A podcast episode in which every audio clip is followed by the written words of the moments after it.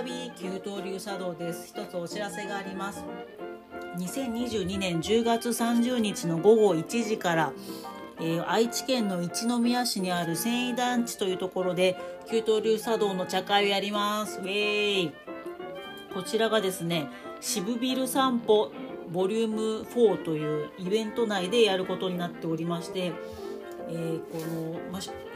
昔からある、えっと、繊維、まあ、あの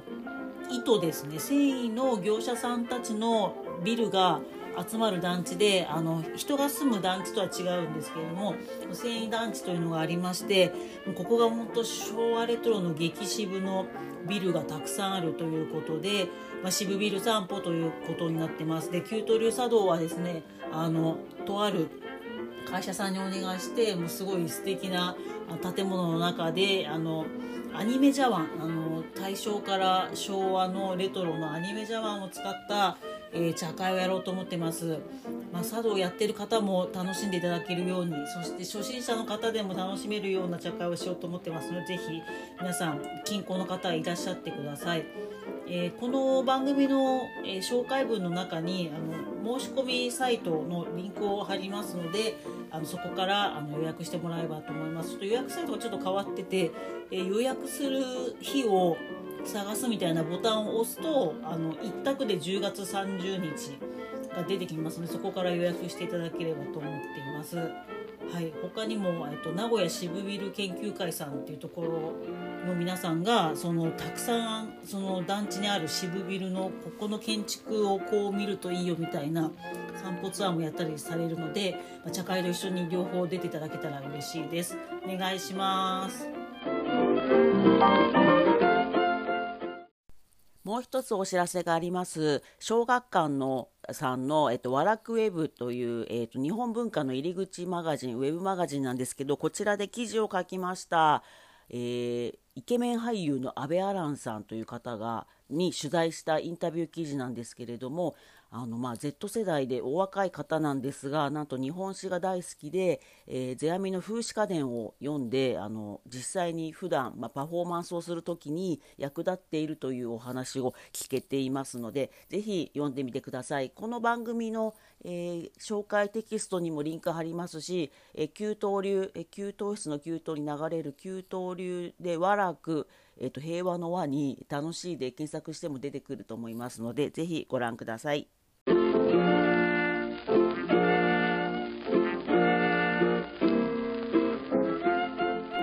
激わび九刀流茶道です。九刀流茶道はオフィスの給湯室で抹茶を立てる茶道ユニットです。信長や秀吉が戦の陣地内で茶会を行いリフレッシュしてたというエピソードをもとに、サラリーマンの戦場であるオフィスで茶会をしようというコンセプトです。この番組では九刀流茶道メンバーたちが、えー、週末や出張先で博物館や美術館に行き、展示を見て知ったことをレポします。博物館や美術館で見た歴史の新ネタを食べる、えー、頭文字を集めて、ハッシュタグ歴史のハクビシン、よろしくお願いします。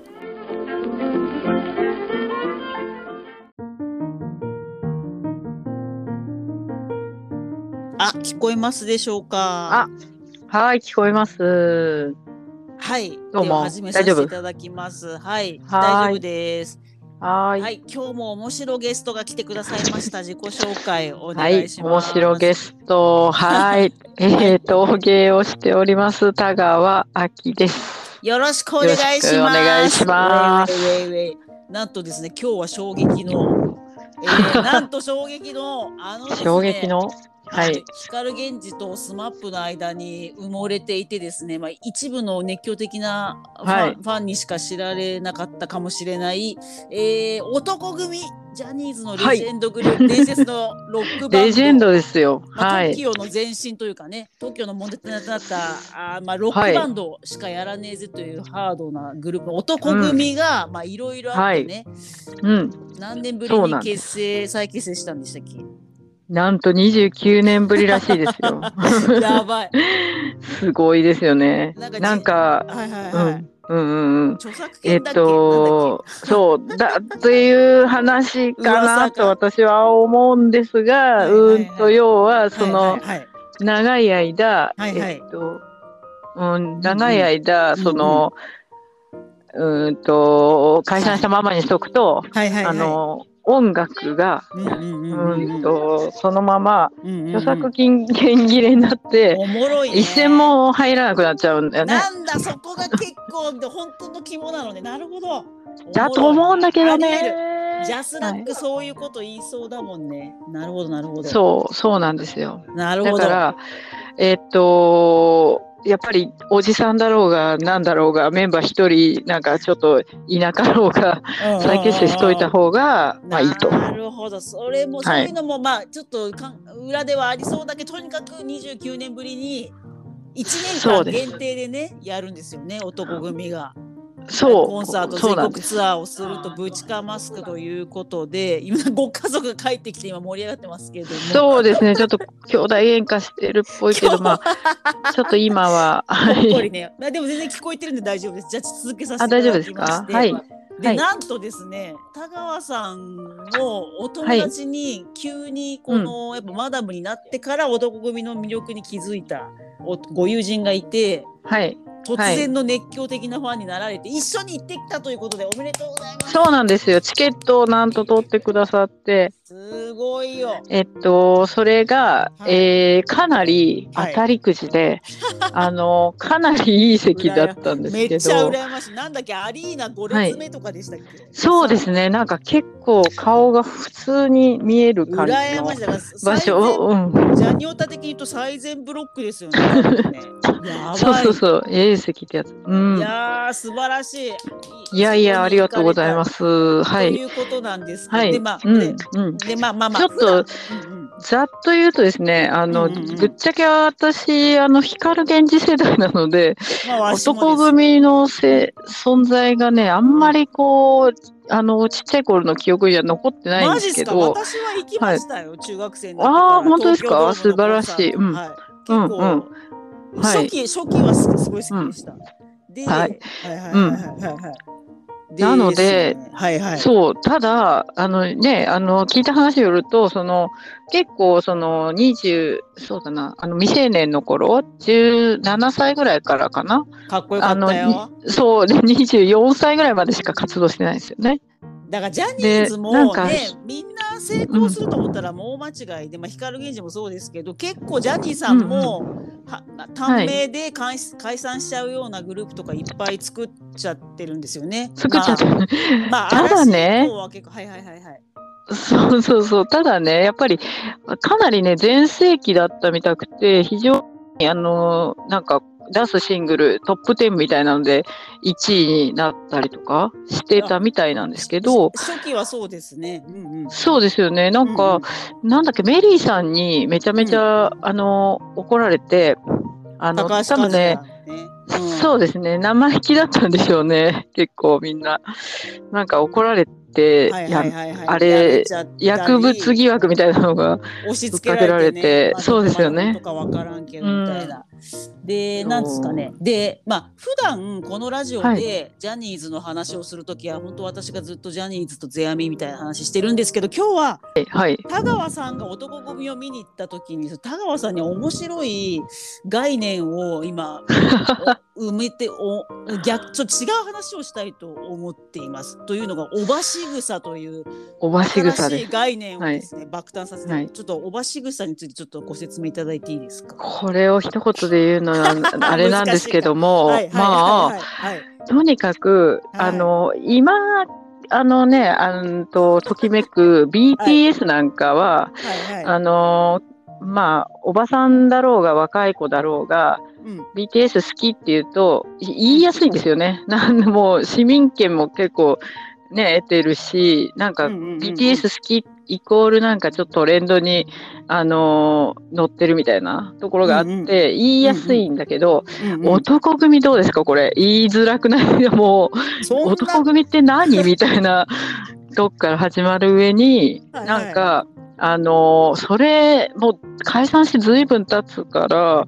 うんうん、あの未だに男組ってもう記憶に残ってる人もあんまりいない上にコンテンツもそこまでないわけですよ。なんかこうあのだいぶ昔のが映像を、うんうんうんまあ、ツイッターなんかでファンがたまに上げてるのをうんうん、ハイエナのように見つけておばさんたちが、うんうん、それを消費するしかないんですよね、はいはいはい、YouTube とかを皆さんメンバーの方々やってるわけでもないし、うん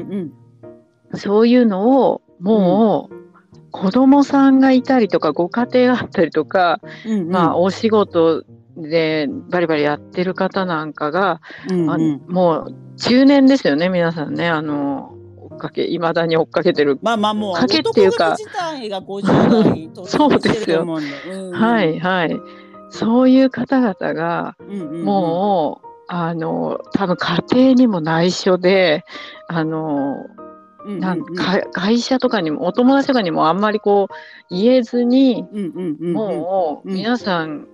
ライブに来るわけですよ。なるほど。ちょっとあのその時の、うんうん、結構ねみんなそうだからその時のトレンドのあの、うん、ワンレングスみたいな髪型にやべえ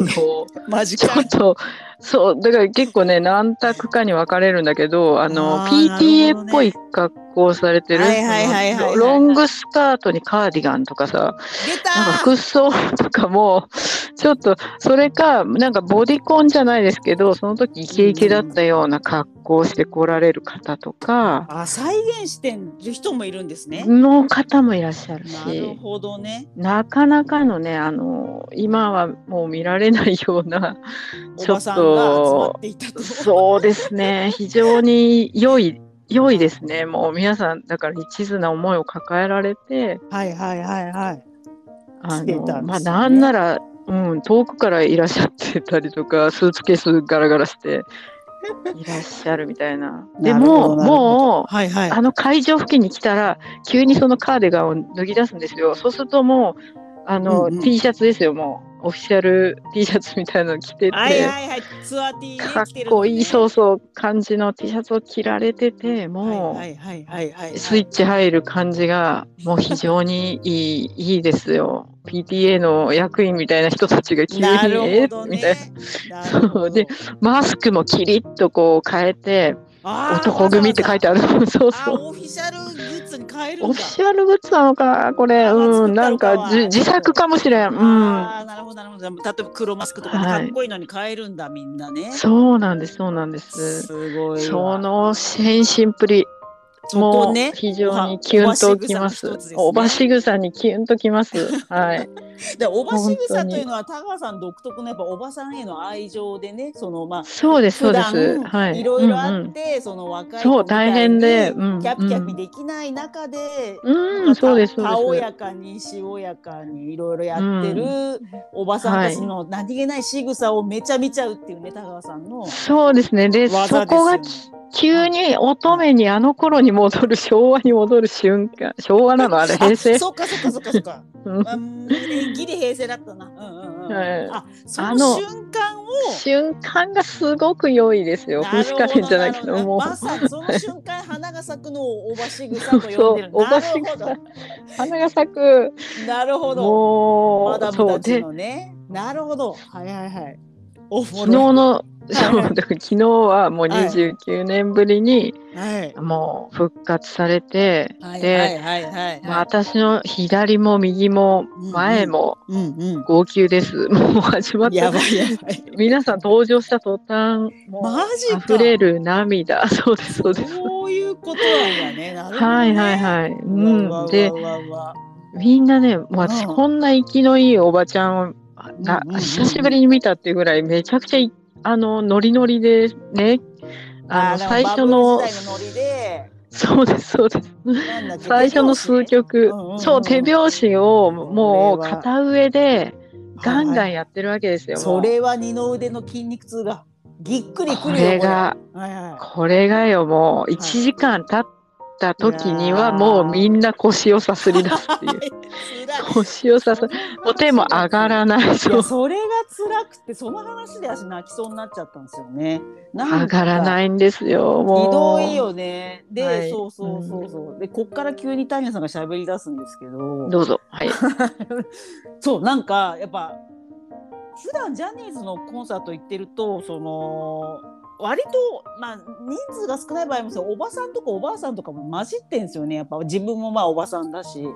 うん、Z 世代もがほとんどのコンサートでも、うん、で、うん、やっぱジャニーズってだんだんそういう伝統芸能を、えー、と進化してきて、まあ、最初はやっぱ熱狂的な光源氏とか少年隊の追っかけのなんかヤンキーみたいな、うん、暴走族の女の子みたいなのがじゅう代がついてたみたいなのが、うんまあ、どんどん多様化して、まあ、おばあちゃんからファミリー層も行くみたいになって、うん、でジャニーズの方はどんどん男組が解散した後も進化していったんですよね、コンサートの形態が、うんはいはい、っていうのをこう田川さんがそのおばさんたちが疲れて腰さすってたっていう悲しい話を聞いて急に思い出したんですけど、まあ、昔はマナーもひどかったんですよ。光源氏の時とかもうギヤーってなってなんか畳一畳分ぐらいの大きいボードにあの、はい、カー君とか書いちゃってもう後ろの人無視目立ちたい、うん、そうそうでカー君がなんか例えば上手に行くと全員そのなぎ倒してそのパイプ椅子のねあの椅子をなぎ倒して、はい、カー君の方行くとかめちゃくちゃ危なかったんですよ。当初はやっぱその暴走族上がりのヤンキーの女の子とか多かったと思うから、うんうんうんうんでもだんだんそのマナーが良くなってやっぱ伝統芸能に昇華していくから最初はただのその、ね、若い女の子が見に行くはいまあ、あのチンチラチンの感じのなんかまあややまあまあまあ秩序がなかったんだね。そうそうなくてキャーっていうだけだったのに、はい、だんだんそのずっと見てきてる人はおばさんになって、うん、あの娘さんと一緒にとかおばしぐさそうそうあとかまああの最近だと本当ジェンダーレスなので男の子も見に来たりとかまあそういうあじゃじゃじゃ話が飛ばしすぎたわ。だって危なかったその畳一畳とか危ないじゃないですかなぎ倒してそうですね、うんで見えないしそうそう、うん、おそらく スマップ のコンサートかなぐらいで発明されたのがジャンボうちわというのがありましてジャニーズ公式グッズほうほうほうほうシュールなんですけど、うん、そのタレントの写顔写真がめっちゃ大きく載ったもうほぼ エーよん ぐらいあるジャンボうちわを公式で売るようになってだからカー君あ、まあ、キムタクのファンならキムタクの写真があるうちわをも持つでうちわの場合はあんまり上に上げるとこう見えなくなるから必ず肩より下で持つみたいなルールが決まって、まあ、キムタク本人に本人の顔写真を見せるみたいなみたいなお前を押してるぞっていうそうそうそうそうあ俺キムタクだけどみたいな感じでまあまああとまあ自由にその投げキッスしてとか書くようなうちわもその後は自由に作るのも出るんですけどでまあはい、それとメンバーからのペンライトを持つっていうのが、まあ、最近のジャニーズの型ができてても伝統芸能だからお客さんが持つものの型があってだから、はいまあ、結構今もね知らないと思いますけど田川さんあの男組の系譜っていうのはギリギリ残してるんですよ、えー、ジャニーさんも死ぬ直前までに今すごいかっこいい名前で超好きなんだけどセブンメン侍っていうまあ、なしちにんの侍たちから取られたセブンメンと略されているんですっていうバンドに特化したグループがいるんですよジャニーズジュニアで、まあ、結構男組の曲とかもカバーしたりおやる、はい、本当に、まあ、あの一人ね音大に行ってる子もいてベースすごい上手だったりとかっていうバンドがあるんですけど、まあ、コンサートがバンド形態であっても皆さんやっぱりそのちゃんとペンライトをお持ちになっておあその過剰に手を上に上げると腰さすることになるじゃないですか後々でもペンライトもやっぱその肩より上には出さないみたいな感じなので、うんうん、あの非常に皆さん年を取ってる私のようなものもにじかんぐらいのスタンディングライブでも、まあ、ギリギリ、まあ、ちょっと腰痛いとかあるけどそのずっとさウェーイとかずっと、うんうん、そうね、うん、手を振り続けることはないのか肩があるから、はいはい、あ肩がそうそう、うん、よく見るとこの隣の人めっちゃ顔にシワがあるとかバレるんやけどパッと見は分からんのですよ皆さんなるほどっていう型を作ってきたジャニーズはすごいけど、うん、やっぱ男組は、まあ、言い方ですけど、うん、まあもうタイムカプセルに入っちゃってそうそうそう一回ねもうそうそうそうや、 やめちゃったからはいなんか今更、まあ、一応ジャニーズの時の曲もやるけどもう全員事務所になんか辞めた感じだしロックだし、ね、ペンライトとかちょっと恥ずかしいしとか言って、やっぱごじゅうだいなりのこじらせがあって、こじらせてるか、で、うん、まあ、私から見るとそういうふうになって、それでまあそのマダムたちも、まあ、昔はもうにじかんずっと腕を振り上げれてた思い出があって、はい、そうよね、うん、思い入れよねあれ、まあ、調整不足ですね、いろいろにその、まあ、調整不足だ、あの、その部分、あのマダムたちがどういうふうに見るかの調整不足です。別にそのステージはきっと素敵だったんでしょう、それは、えーえー、ちょっとかっこよかったんでしょうけど、えーえーうんうんうん、みんな腰を察するとかは本当は今号泣してるんで、そうだね、もう腕が上がんない、そうそうそう、やっぱなんつうの、やっぱお客さんを一番喜ばせるのがやっぱ世阿弥、急に世阿弥に出しますけど、世阿弥が一番言ってたし、うん、まあ、ジャニーさんもいつだってあの客席から見、見て、はい、あのステージのあの直前になってやっぱりあのセットリスト変えるとか、いつも客席から絶対見て、うん、あのあーだこうだ、やっぱり僕が一番最初のお客さんなんだよっていう名言があって、まあ、客が楽しむために型を作ってきたけど、うん、男組はそういえばそのいっかいあの学者に入っちゃったので、これどうしましょうか、今からでもごめんみんな、はい、ペンライト持とうかとか、そうそうそう、そっち方向にしていただいた方が、あの、はい、OK、 も, もはやペンライトを、ね、うん OK、 メンバーカラー持つってなんか日本国民に結構浸透してきて、なんかさ、普通の運動会ですらさ、あの子供のさ、あのうちわとか赤組とか書いたうちは平気で持つようになってるじゃないですか、うん、あれはジャニーズのコンサートの派系だと思うんですけど、うん、派生系だと思うんで、男組ももういいよいいよみんな、あのやっぱジャニーズ時代楽しもうぜみたいな感じで、あのペンライトに変えてほしい。そうですね、どっちもそうした方がみんなに優しいかなと思った思ったよ、うん、急にペンライトの話をして男組まあそれは皆さん見に行ってね、いやいやいや、ご判断いただいて、いやぜひ、なんかね、その、うんはいはい、高橋さん、高橋和也さんという、はいはいはい、あのボーカルの方は俳優でかなりね、うん、あの活躍されているので、なんやかんや一人勝ちじゃない、一番、ね、非常にそうそうそう、うん、もうコンスタントにね、うん、私も現役時代あんまり知らないんだけど、非常にかっこいいおじさんでいらっしゃるので、うん、あ、私もそう思った、インスタ見た時、うん、あのおじさんオブおじさんですよね、もうあの人。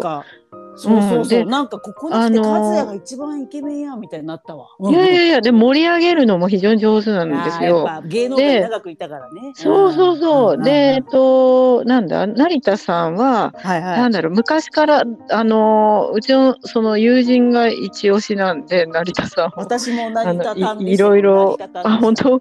あの、うん、吹き込まれてんだけどはいはい、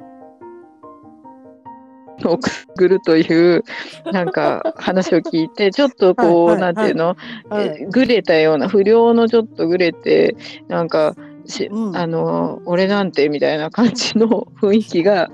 うん、母性本能くすぐる系ですねっていう感じらしいですね。いや、本当、破格のジャニーズの結構枠を飛び出してました、成田君は当時。そう、でもね、その雰囲気は非常に保っていて、あのー、太ってもないしね、うんうんうん、あの と, とてもなんかそういうちょっと構いたくなるおじさんという話がして、で、ま、前田光代さんはなんかね、うん、あの海の家とか営んでそうなおじさんになられてて、なんかインスタ見たら一番老けてたね。まあでも調子がなんていうの、こうあのちょっとあのナイスガイおじさんみたいな感じで、あの彼も良かったし、なるほど、ね、あのもういかんせんね、岡本健一さんは、はいはい、あの今結構ね、彼はずっとミュージシャンでやってたのかな、うんうん、ジャニーズにずっと、うん、残ってましたよ最近まで。ですよね、うんうん、なんか、うん、あの薄めで見るともう本当に超イケてるジャニーズの子に見えるぐらい、うんうん、動きがかっこいいんですよ、動きが。あうん、あのイケてる男の動きっていうのを、うんうん、もうわきまえてビシビシ や,、うん、やってるし、あのなんていうの、フェイスラインが全然くたびれてないというの感じ、はいはいはい、確かに確かに、もう鼻がピシッと、あれいじってんのかなわかんないけど、あの顎がピシッとなっててこれはもう薄めで見たら全然まだあの現役で。なるほど、まあ、今も現役なんだけどそうそうそうですよね。だから非常に洋服とかも色気のある感じの格好されてたし、はいはいはいはい、だからイケてるおじさんよにん組があの見れてよかったです。いやーまさかのね、はい、すごい、うん、なんか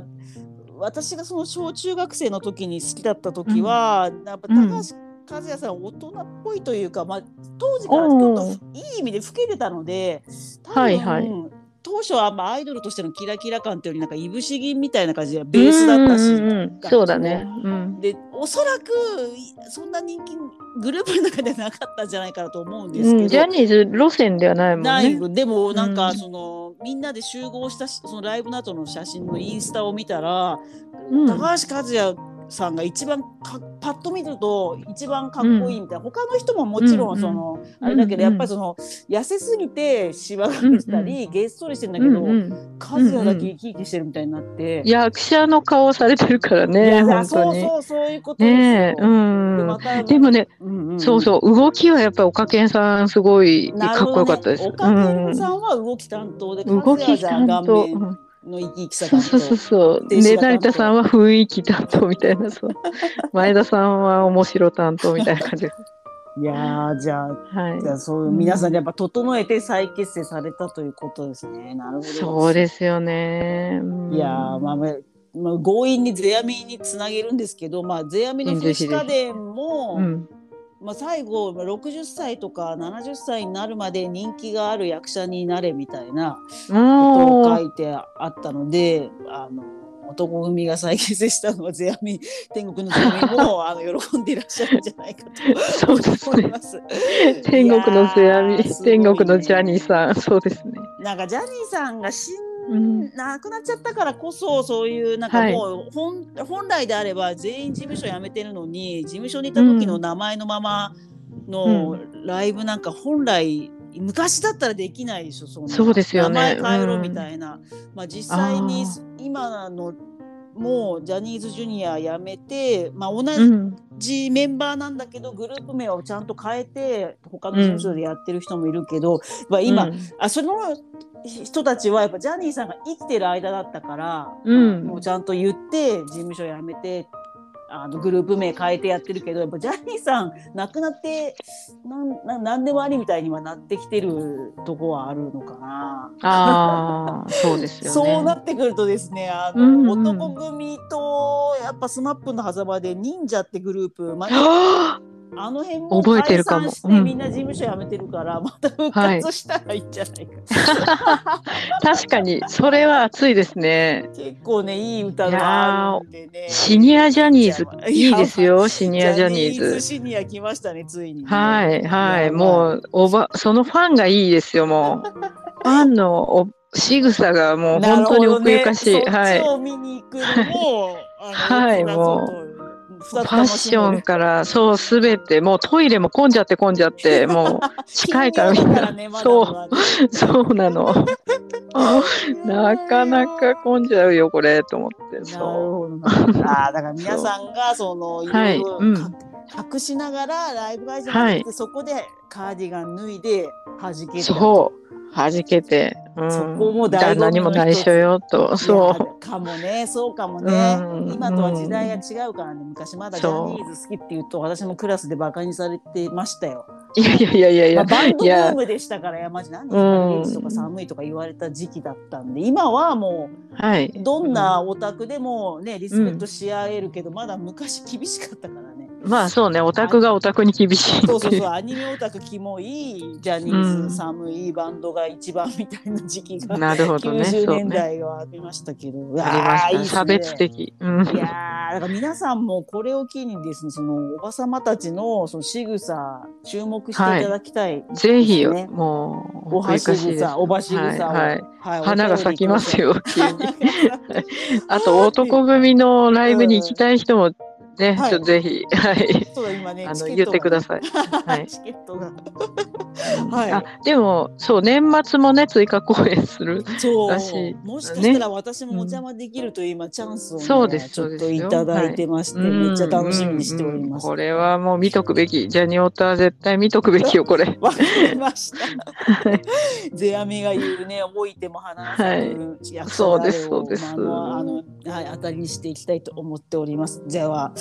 今日もありがとうございました。はい、あ、ありがとうございました。はい。なんかお知らせがあれば、はい、まずなんかハロウィンでなんか面白い、はい、そうですそうです。はい、えー、っとじゅうがつにじゅういちにちから、はい、えー、っとまああの俺たちの織部下北沢で、はい、えー、っとでというかオンラインでもうぜひそのサイトを見ていただきたいんですが、はいはい、あのー、ハロウィン企画毎年恒例のやります。うんゾンビジャワン、ゾンビジャワンとか、骸骨じゃ、まあ、ザラとかいっぱいこう出ますんで。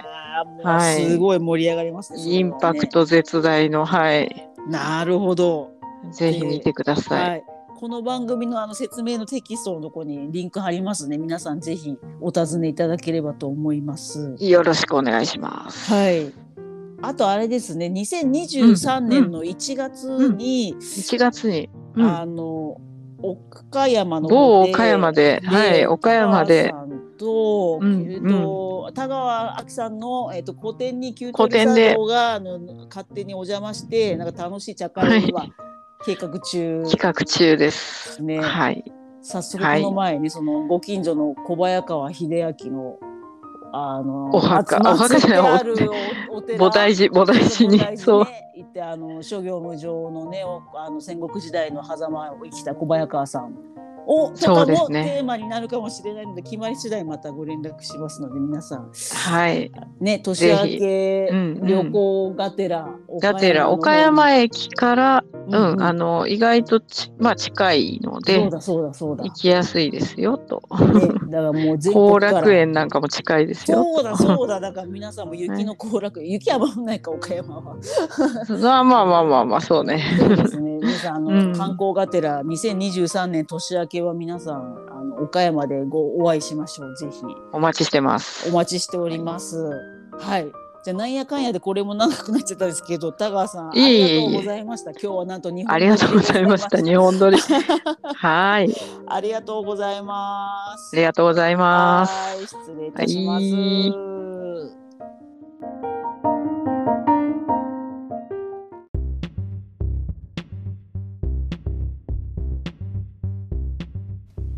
大変僭越ながらこの番組では皆様からの寄付をお待ちしてます。本当缶コーヒーが買えるようなお金でもめちゃくちゃ嬉しいのであのご検討いただければと思います。まあ、いただいたお金はあの博物館や美術館にお金に当てさせていただこうと思ってます。 PayPay でわびさびきゅうひゃくじゅうえ小文字で ダブリューエービーエーエスエービーアイきゅうひゃくじゅう は数字こちらに送ってもらえたら嬉しいです。はい、あとまた旧東流茶道はあのツイッターやフェイスブック、インスタ、YouTube などもやってますので旧東室の旧東に流れる旧東流に茶道で検索してみてください。では今日もありがとうございました。えー、博物館や美術館で見た歴史の新ネタを食べる歴史のハクビシンでした。ありがとうございます。